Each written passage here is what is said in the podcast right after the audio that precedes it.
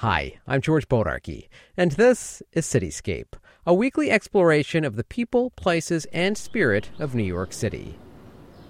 From outdoor movies to outdoor concerts, New York City has a whole lot to offer in the summertime. Among the ways to experience live performance in the open air is through the City Parks Foundation's SummerStage Festival. Several parks throughout the five boroughs host concerts, most of them for free as part of SummerStage, but the series traces its roots to Central Park, where concertgoers this summer are in for a whole new experience.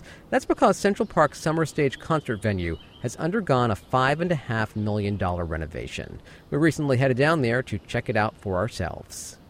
My name is Heather Lubov, and I'm the Executive Director of City Parks Foundation. So Heather, describe our surroundings right now for our listening audience. So we are standing right in the middle of Central Park at around seventy-second Street on the east side in Rumsey Playfield, which turns into SummerStage every April and May of every year.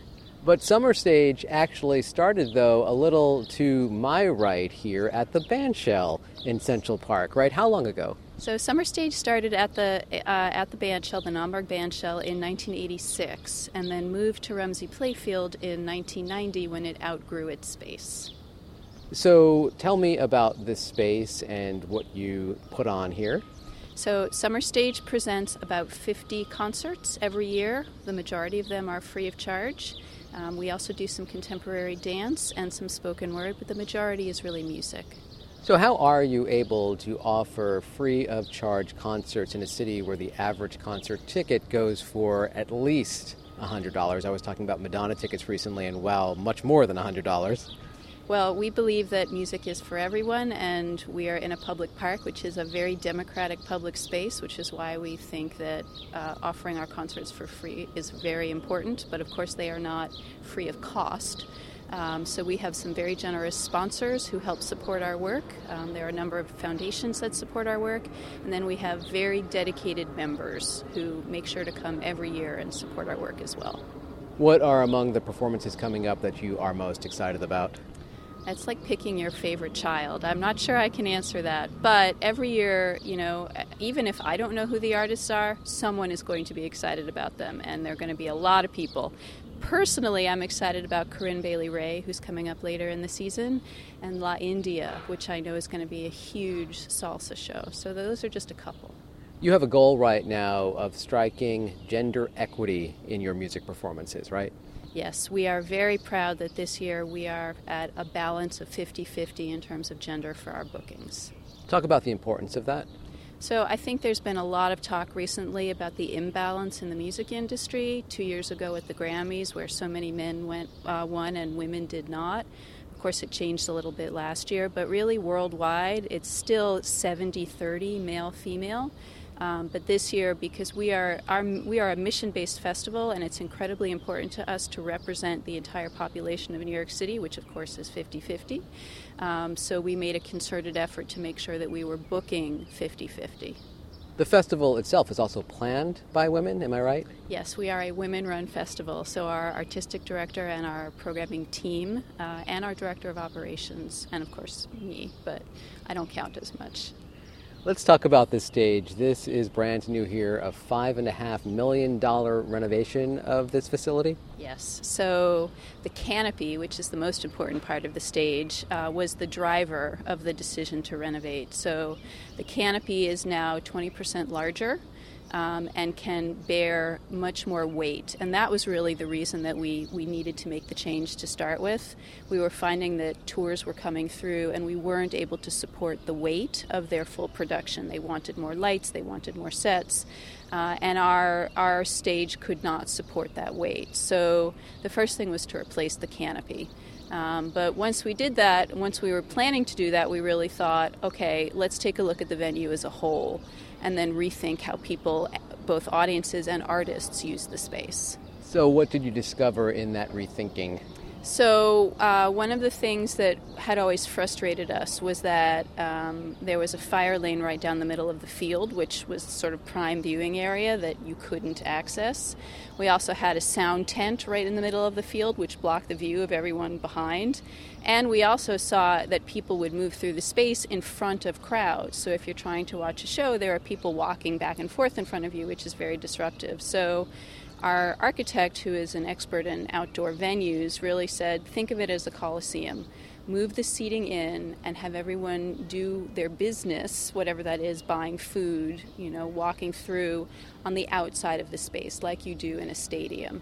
So we moved the bleachers in, which uh, now compacts the space but actually gives us more ability to have people stand in the space because those fire lanes are gone because they're now on the outside of the venue. So that was the most important from an experiential point of view. We also raised the bleachers up three feet, so if you're sitting in the bleachers, you can see above the standing crowd.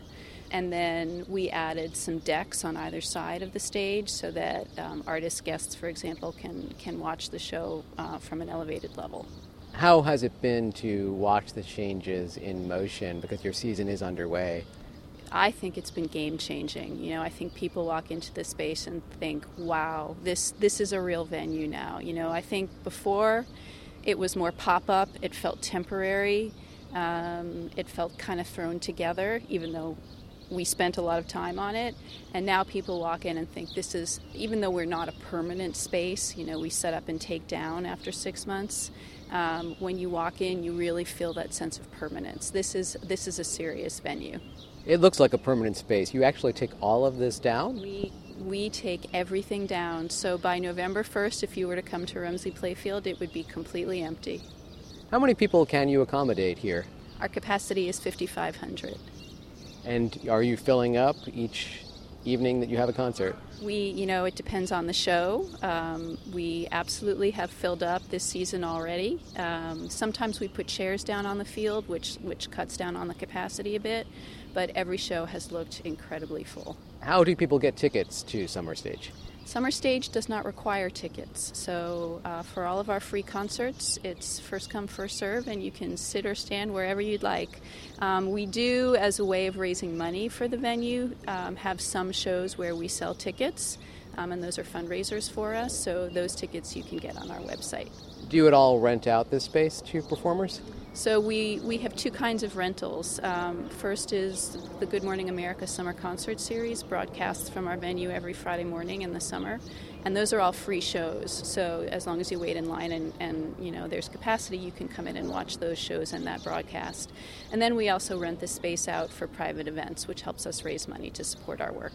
So if you're bringing in artists, you need a green room or more than one green room. Tell us about the green rooms. So we have significantly expanded and upgraded our dressing rooms for our artists. So now we have four single-person dressing rooms and two um, green rooms that allow for dance companies or choruses or larger larger bands. Um, and they have one of them has a shower, which is a first for us. Um, we've added more bathrooms. They're all air-conditioned, um, and they've been outfitted with furniture from West Elm, so they look lovely.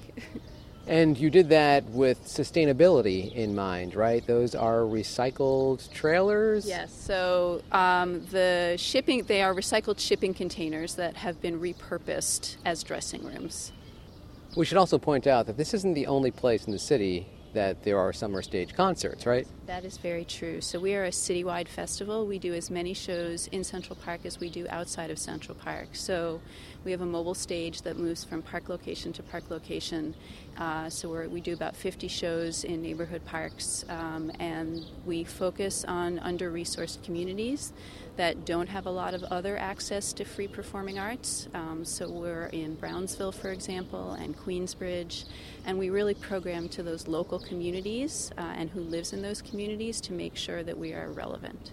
What would you say has been your most memorable show throughout time now?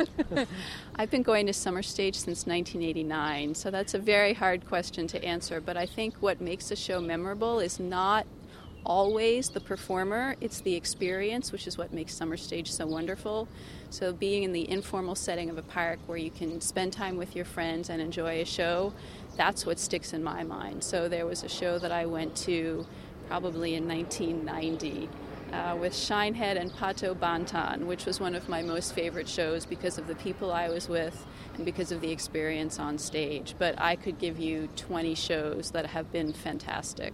I'm going to assume that you weren't working for SummerStage when you were going to those shows in the late eighties. No, I was in college in nineteen eighty-nine. But I remember my very first show was Toots and the Maytals, and I went with a friend from high school because I grew up in the city. And it afforded us an opportunity to see all these incredible artists, and we didn't have any money, so this was the way that we saw art. And I want to make sure that we allow that to happen for the next generation of New Yorkers. So what's it like for you now to be a part of it and the planning of it all? I have the best job in the world. I honestly do. I can't imagine doing something better to give back to the city that I love. Heather, thanks so much for your time. My pleasure. Thank you. Heather Lubov is executive director of the City Parks Foundation. Taking in a free concert is just one of many ways to enjoy Central Park. While it's a stone's throw from many of the city's great museums, like the Metropolitan Museum of Art, Central Park is itself a museum of sorts. The park is home to several remarkable sculptures, statues, and memorials. Joining me now in the studio is photographer Catarina Astrom. She's behind the photos in a new book called The Statues of Central Park. Catarina, thanks so much for coming in. Thank you very much for letting me come here. So, first of all, you are not native to New York, right? No, I'm not. I come from Sweden, and I've been living in uh, New York since two thousand one. Since or two- two thousand, I came here. Since two thousand. Yeah. When was the first time you stepped foot in Central Park? I mean, the first time I came to New York was nineteen eighty-six. So then I, of course, visited Central Park. And I remember it was um, New York Marathon. So, I mean, that was like a wow, that's big a day. Weekend to come to New York. Yeah, what a day to visit Central Park. What were your first impressions of the park? I was impressed of the size, that it was like so enormous big. I mean, New York is a big city, but the park was like, wow. It's a city where, I mean, every square meter is very expensive, so it's uh, it's impressive that uh, they let so much land go to a park. When you first visited Central Park, did you take notice of the statues way back when? No. It. I mean, I must say that I had lived in New York for quite a while before I really paid attention to the statues. I think I am like uh, most New Yorkers. They don't see them. They're just there.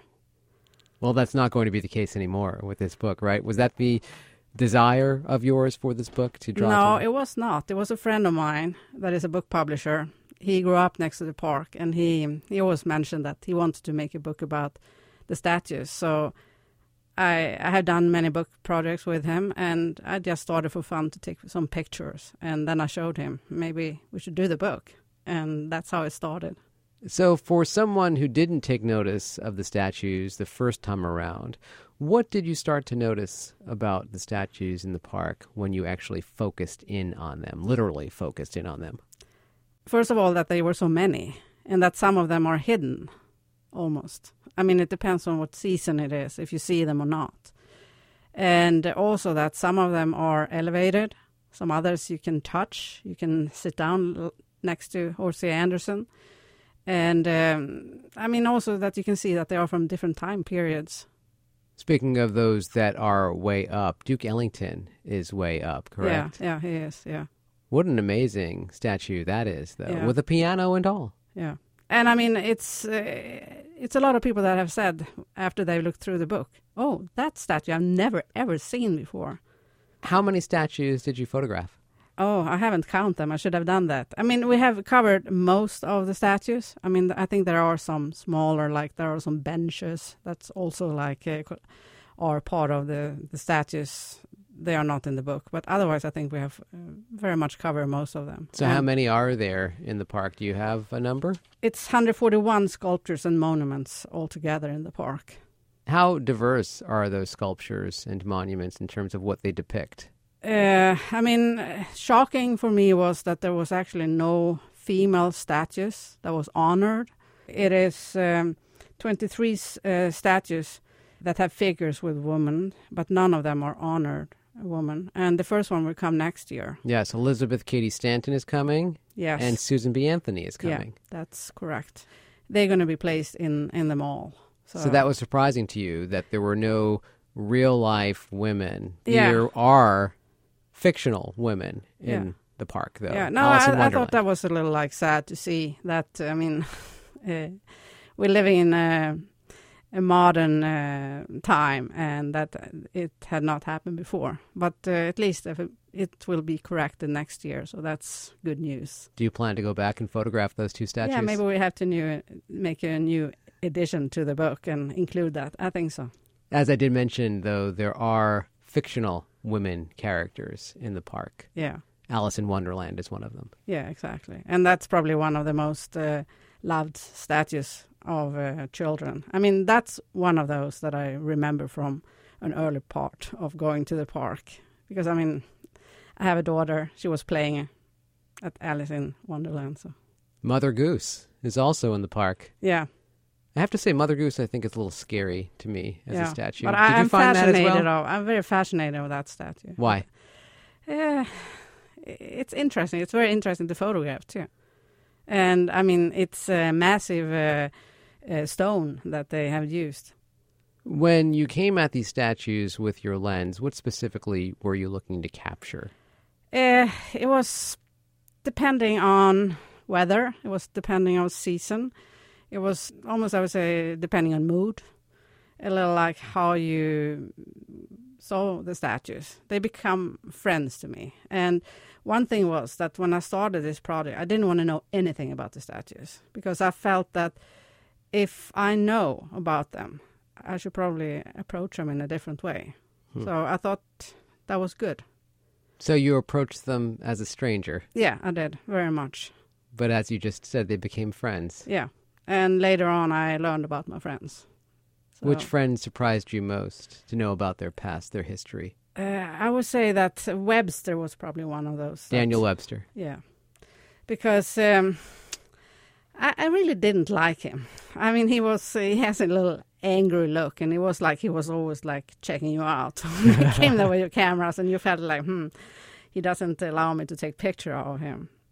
And uh, it was interesting to read a little about him, and um, that, I mean, he was a politician that was important in America, and um, that the um, the sculptor that did the sculpture of him, his name was Thomas Bell, and it was Webster that made him famous.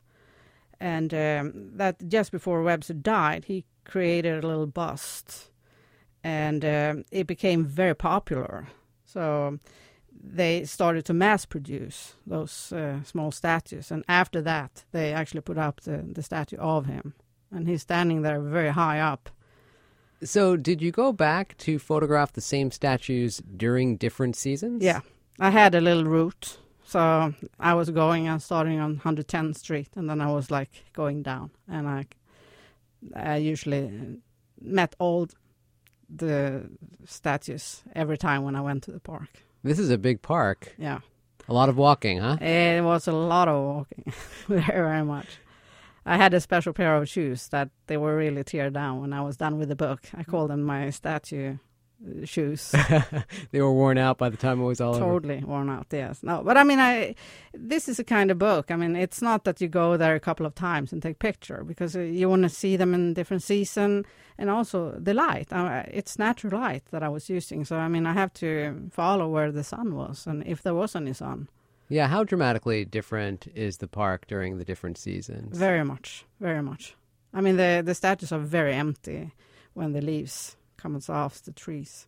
But they can also be, they look like other uh, statues when they get snow on them. And I mean, I, I was there both during a snowstorm, and I was there in a nice winter day with a blue sky too. So, I mean, every different season, I mean, even winter shots are different. And I think that's fascinated me so much when I took this picture, that it gave me freedom to be my own artist in the way I approached them. It was not that I should just take a picture of them. I could create them the way I wanted it. So when you went back in winter, for instance, if you had already been there in the spring, had you looked at those photographs first before you went back to say, you know what, I want to capture this a different way? No. No. no. I never do. I mean, I I would say that I did not start to look through the picture before it was done to, when it was, was time to start to edit the book. And um, uh, I, I think that's the way I'm working. I don't want to look at others, and I don't even want to look at my own picture, because I, I mean, I, every uh, photo opportunity was like unique, and you find a new way of, yeah, taking your p- photos. Based on what you said about the Daniel Webster statue, it seems to me that you, in some ways, put personalities into these statues. Yeah, is I that think, true? Yeah, yeah, I think it is. You said he was a little. Yeah, he was a little like, you felt like, oh, are she coming now again and take photos of me? Who would you say was the friendliest? I really love the, the Burnett uh, fountain that I also choose to have on the cover, because I, I think it's a very friendly statue. And uh, I love when uh, the bronze birds in the statue meets the real birds. Uh, I think that's uh, that's really a very beautiful moment. Many of the statues in Central Park depict animals, right? Yeah, there are several animals, yes. We have, of course, Balto, that most people, if they don't know about any other statues in the park, they have, they know Balto. For those who have never met Balto, tell us about Balto. Uh, I mean, Balto, he was a dog, and he he saved a lot of people in Alaska because there was a diphtheria epidemic there, and they couldn't reach uh, a town with a medication that was needed. And the only way that they decided, because there was no train, there was no, uh, they, they could not fly there even. Dogs, um, sled dogs was the only way that they could approach this uh, town. So, I mean, the whole world followed him uh, on radio when they were going there. One that I really like, it is uh, the cougar, the stillhound, because, I mean, he just shows up there, and you almost think, that is that real? Or, and I, th- I think it's a lot of runners that have get very scared when they've been running there, and he just uh, shows up there up in the mountains. And yeah. He can also look very beautiful when it, the fall color, and also in winter. Yeah, that cougar looks like he's about ready to jump, doesn't yeah, he? Yeah, or she? Yeah. I don't know. Yeah, we don't know if it's he or she. A lot of people will pay high ticket prices to see Hamilton on Broadway, but you can see Hamilton in Central Park. Yeah, you can do, absolutely. And he has a perfect spot behind the Metropolitan Museum. And uh, I, I think he's a, he's a very interesting guy. Uh, and uh, I, I also found out that we are born the same day, so maybe that's uh, why I'm fascinated of him. But, I mean, he, he, he was born in... Uh, in the Caribbean, and he was a wedlock and an orphan by age twelve, and he came to America, and I mean he became one of the fathers of America, and I, I like that statue very much. He really changed during the season. He's one guy in winter and another in uh, the springtime. Yeah, how? Yeah. How so? What do you see differently? I mean, the background you have. He has all the, the trees in the background that uh, really makes it very different. Central Park is also home to a king. Or at least yes. The statue of one. I, I call him the Poland. And um, he was a um, Duke of Lithuania, and he married a Queen of uh, Poland. He That's one of the most powerful of the statues, I would say. And um, he's on horseback, am I correct? Yes, he's on a horse, yes. Mm-hmm. And then he has two sw- swords, mm-hmm. one in each, and he's crossing them. And that one came to their world, uh, ex- uh, world fair that they had in Flushing. And uh, then they were supposed to send it back to Poland. But um, that was during their World War Two. So uh, Poland was uh, occupied by the Nazis, so they couldn't send it back at that time. And uh, when the war was over, Poland decided that uh, to give the statue to Central Park. How did you find all of these statues yourself? Did you have a map that depicted exactly where all of these statues are? Yeah, I looked up a map just to see where they are. And... Um, Some of them was like almost difficult to find in the beginning, and then I know where they were, so then it was easy. So a little bit of a scavenger hunt. Yeah, it was definitely. Sometimes when people see someone else taking a photograph, they stop and take a photograph themselves. Did that happen a lot when you were out and about? Yeah, it was very often that people were like uh, wondering, why do you take so many pictures? And uh, why are you taking them from that side? I mean, that's the back of the statue. And so then I, I started, yeah, I said that I, I'm working on a book project. So, yeah. And they, then they started to ask me a lot of questions and, uh, about what was my favorite and yeah, things like that. Do you have an absolute favorite? I don't think I have an absolute favorite, but I, I must say that uh, the brunette is one of them. And it's also the location of that one. Abs- uh, most people, they don't know it because, I mean, it's uh, in the conservatory garden and it's a place of the Central Park that you go there if you know where it is. Mm-hmm. And if you don't, it's maybe a little too north for a lot of people. That starts down on fifty-ninth Street. Central Park is home to a statue of Hans Christian Andersen, right? Yeah. And, I mean, I'm from Scandinavia, so, of course, it is um, a very interesting uh, statue for me. Um, because, I mean, I when I was a kid, uh, that was the kind of stories that they read for me. He's very well known in Scandinavia, that's for sure. But there is actually another um, Danish statue, too, that is um, uh, of um, Albert Bertel Thorvaldsen. And he is... Um, There is probably no, none that know about him. Yeah, uh, who is he? What did he do? He he was a um, sculptor, and he was from uh, Copenhagen. He was pretty famous, and uh, this is the only sculpture that is made by uh, an artist that you find in the park, and it's actually a replica from uh, the original that you can find in Copenhagen. And the original is in granite. This one is in bronze. Did you do this all in one year, four seasons, one year? Uh, I would say I did most of it in one year, and then I went back uh, once in a while. How many photographs would you say you had altogether that you had to go through? Wow, I can't even imagine. Eh, I don't know how many it was, but I mean, that's my job. I'm a photographer. I'm used to go through picture.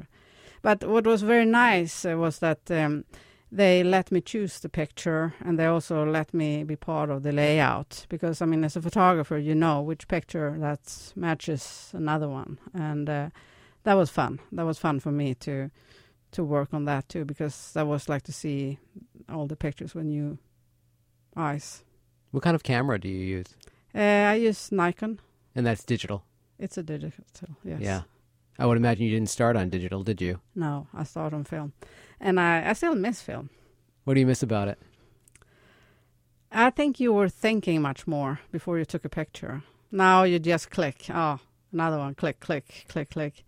And then you have tons of people uh, pictures to go through when you're ready.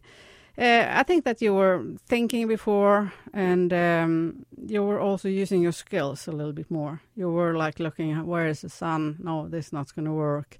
What inspired you to get into photography? I was only eight years old when I bought my first S L R camera. Huh. I worked an entire summer on my grandfather's, um, he had garment fix- uh, factories. And uh, I was working there, and I was picking strawberries, and I was saving, and I did not have enough. I had to borrow some money from my father, too. And I bought a Minolta one oh one B. I still have that camera. Huh. I don't know why I bought it. I was fascinated from a very early age about photography. And what would you take pictures of as an eight-year-old? Uh, I arranged pictures. I love to, like, to, I took on my toys and I took on other things. And I, I was just fascinated that uh, you could take a photo of almost everything. And then I got into the dark room, and that was, like, fascinated. But the thing was, I never, ever thought about becoming a photographer. I don't even thought about it as a job. It was a hobby. Yeah, it was just something that you just did. It was like no big deal. And wherever I lived, I had a dark room. It was either in the kitchen or in the bathroom.